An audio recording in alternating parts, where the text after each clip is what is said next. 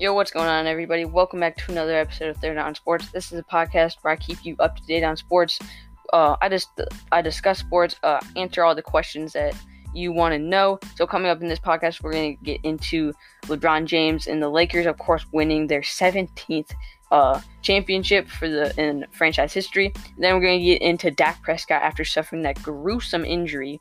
What that means for Dak, what that means for the Cowboys, how this affects Dak's career. We're going to answer all of that good stuff and so much more coming up, so make sure to stick around. But we're getting started with the LeBron James and Los Angeles Lakers, because the Los Angeles Lakers are your 2020 NBA champions, and LeBron James was named the 2020 NBA Finals MVP for leading the Los Angeles Lakers to their first championship in a decade and winning his fourth title of his career with a 106-93 victory over the Miami Heat in Game 6.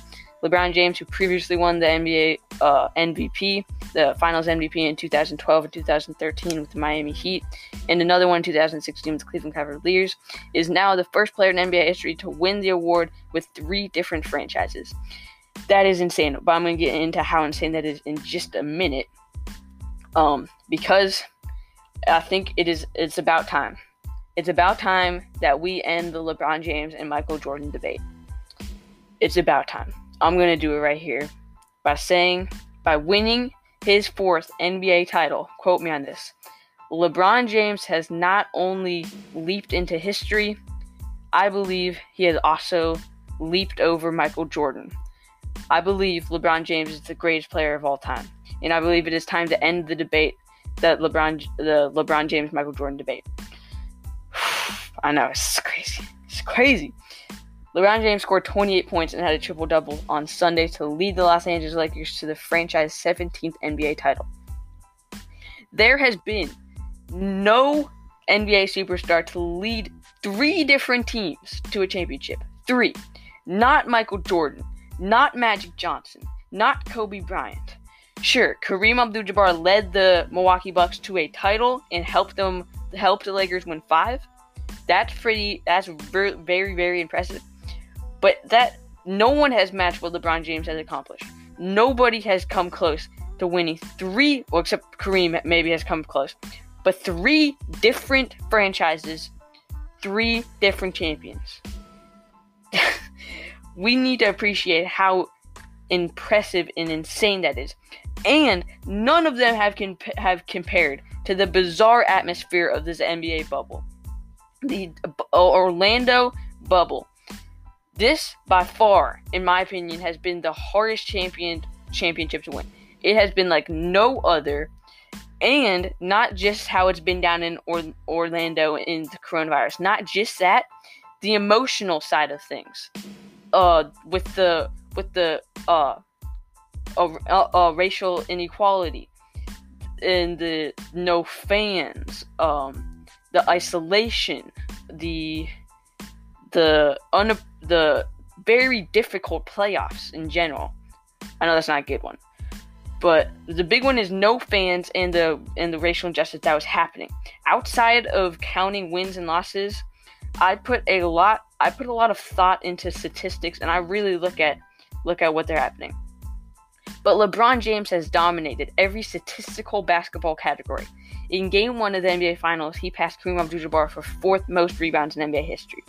He's not even like a rebounder, really, when you look at LeBron James. He's not a rebounder, but he just passed Kareem Abdul-Jabbar for fourth all-time. He also, in the Finals, LeBron James passed John Stockton for all-time assists in the postseason. Then there are the expectations, which I look at heavily. I look at that heavily. Unlike Michael Jordan, LeBron James entered the NBA with a mountain. This is back when he entered the NBA, way back in the day. He entered the NBA with like a mountain of expectations on his back. Kareem Abdul-Jabbar, a legend in high school, a winner in college, and one of the greatest of all time, may have been one of the only players to enter the league with close to as much expectations as LeBron James did, just because he was so dominant in high school and in college. But LeBron James was literally on the cover of Sports Illustrated when he was 17 years old. He was called, quote unquote, the savior of Cleveland. When the Cleveland Cavaliers drafted him first overall, guess what he did? He delivered in Cleveland. He delivered in Cleveland. He delivered.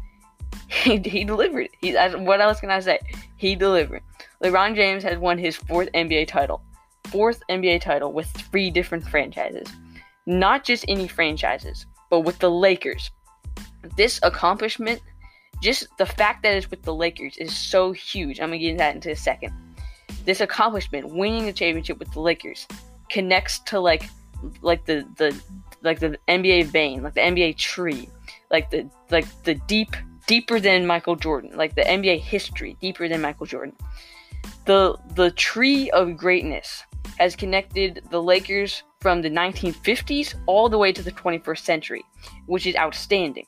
They have had George Mikan, Elgin Baylor, Jerry West, Wilt Chamberlain, Kareem Abdul-Jabbar, Kobe Bryant, Magic Johnson, Shaquille. Basically, they've had a lot of superstars, all-time great players. But here's a quote-unquote from Isaiah Thomas: the two most great franchises in the NBA are the Los Angeles Lakers and Boston Celtics. Another quote-unquote from Isaiah Thomas: those of us who have competed and played in the NBA understand the significance and their relevance. Also, those who have won a championship with the Boston Celtics or Los Angeles Lakers can tell you how difficult and extreme the pressure is to win in those two places and demand the hunger to be a champion in those two places. That was quote-unquote from Isaiah Thomas.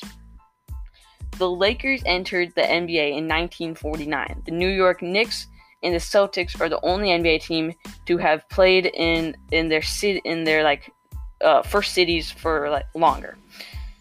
They both began in 1946. The Minneapolis Lakers were the NBA's first dynasty, winning five titles between 1947 and 48 and 53 and 54.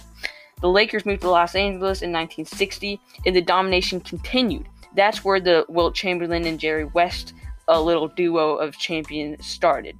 Then the Magic Johnson Showtime Lakers came in. Then, of course, the famous, the iconic Kobe Bryant and Shaquille O'Neal duo of champions came in, played for the Lakers. What I'm saying is what all this means, basically. And the pressure to play for the Lakers is just like nothing else. It's indescribable. The pressure, the expectations of what LeBron James had, the pressure of playing for the Lakers, just insane. LeBron James leaving Cleveland to go to Los Angeles Lakers and play in the shadow of Shaq, Kobe, Wilt, Jerry West, Magic Johnson. It's the burden, the pressure is just out. It's you can't even describe it. I tried to describe it, and all I end up saying is that it's insane, and it just is. It's insane. But that's going to do it, because I could honestly go on about this for the entire episode, but then we wouldn't have much time to talk about other stuff, because a lot of other important stuff has been happening in the sports world. But anyway, after a short break, when we come back, we're going to get into Dak Prescott, that gruesome injury that he had. And so yeah, make sure you stick around, and we'll be right back. Today's episode is brought to you by Hu Kitchen. Hu Kitchen is a family-founded chocolate and snacking company focused on creating products that match ultra-simple ingredients and unbeatable taste, but on a strong mission to help people get back to human. Hu uses only simple, real, and responsible sourced ingredients. Hu obviously vets every ingredient to unique, unbeatable taste with unmatched simplicity. They go beyond what is easy and expected to ensure that their products and practices are ethical and put both humanity and the human body first. All of Hu's products are gluten-free, dairy-free, refined, sugar-free, and aren't heavily processed. Me, personally, I am in love with the hazelnut butter dark chocolate. Definitely make sure you go check it out and use code POD for 15% off your next purchase at hukitchen.com. That's code POD, P-O-D, for 15% off at hukitchen.com. And find out why Hu helps people get back to human. And we're back from that short sponsorship break, so we're going to get straight into talking about Dak Prescott and the Dallas Cowboys.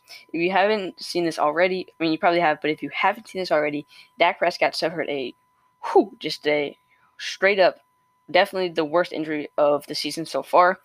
If you really want to see it that bad, just a warning before you see it. It's not easy to watch. So he's suffered a compound fracture and dislocation of his right ankle that will require surgery on that they had surgery on Sunday night. That was the same day that the injury happened. The injury occurred on the 9-yard line while running behind Giants defensive back Logan Ryan with 6 minutes 33 seconds left to play in the third quarter. It quickly brought a hush to the whole stadium, the crowd, the teammates, the opponents. They're just all quiet because everybody in there knew. They're like, ooh, like he's hurt. And he knew it too. He ended up getting carted off the field, tears in his eyes. Whew, it was a bad injury. So there is a lot of questions that come along with this injury, but I'm going to go over the two big ones. First one is, could this injury be career-threatening? Dak Prescott should be able to return from this because we've seen players, athletes, return from like injuries like this in the past. Just recently, we saw Celtics forward Gordon Hayward. He dislocated his ankle and fractured his tibia. He missed an entire season and was able to return the following season. But most importantly, we've seen this happen in football. Like, because we've seen players overcome this injury, including veteran running back LaShawn McCoy. He suffered a compound ankle fracture in high school. And we've also seen this happen at the pro level when Connor Baldwin and Alan Hurts were able to overcome dislocated ankles and return to football. But again, no two injuries are identical. So this was a big coincidence right here was Alex Smith made his return to the field the same day Dak Prescott was injured. It's only natural to try to compare Dak Prescott's injury to Alex Smith's injury. They really are not the same. Alex Smith suffered a broken tibia and fibula and dealt with a life-threatening infection after the surgery. That led doctors to perform a total of 17 surgeries. We won't know until Dak Prescott leaves the hospital and begins rehab, but we need to hope and pray that Dak Prescott will avoid any infections, or just straight-up like stuff, like complications after the surgery. If he does get some infection that Alex Smith had, that is a whole different thing because that really changes it up because that really is life-threatening. Like, that is like straight-up life-threatening, and very serious stuff can come from that. Not that this isn't serious, but if he gets some infection, like Alex Smith did, when he had to go to a military camp to because he had a military-grade injury, then it changes up, and it's a whole new thing to talk about. But anyway, the other big question is, how does this impact the future with the Cowboys? Really, in the short term, like as of right now, nothing really changes that much. Dak Prescott is playing under the franchise tag, which will guarantee him $31.4 million for 2020, no matter what. He would have collected that money before the injury, and he will collect the money after being placed on IR. Like, no matter what, he will get that $31.4 million. So as of right now, the Cowboys have a couple choices what they can do. The Cowboys could let him leave, and he could go into unrestricted free agency. I don't really know what would happen there, but the most likely outcome for what will happen even before the injury happened is a second franchise tag. The Cowboys can offer Dak Prescott a 1-year deal, which I believe will happen, and that would be interesting to see. At the same time, a second franchise tag would make sense for both sides. The Cowboys might not want to commit to Dak Prescott in the long term until they see what their starter has returned to full health, because again, we won't really know if he'll come back and he'll be the same, because we don't really know what will happen there. Like, he could come back and he could be a whole new quarterback. So we will see. We'll see what will happen there. As of right now, they have Andy Dalton filling in, the old Cincinnati Bengals quarterback. They have him filling in for Dak Prescott. He's not great. He is good though. He will be a good second string. Like, he'll be good to fall back on. But anyway, we're gonna move on to our next segment. Yay! This is our last little bit for today's episode because we lost another legend. Hall of Famer second baseman Joe Morgan, a key member of the Cincinnati Reds, has died at 77. He died in his home in California. He had struggled with a variety of health issues in the recent years. Morgan was a 2-time National League Most Valuable Player, a 10-time All-Star, a 5-time Gold Glove winner, and a lot of people consider him as one of the best second basemen of baseball history. He was a phenomenal player, and a lot of people consider him the best second baseman of all time.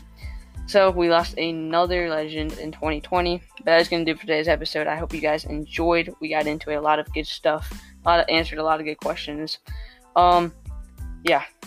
Thanks for sticking around to the end. All social links will be down below. The YouTube channel, Instagram, Twitter. Make sure you go check them out. And our sponsor link will also be down below. I'm Henry. Peace out, y'all.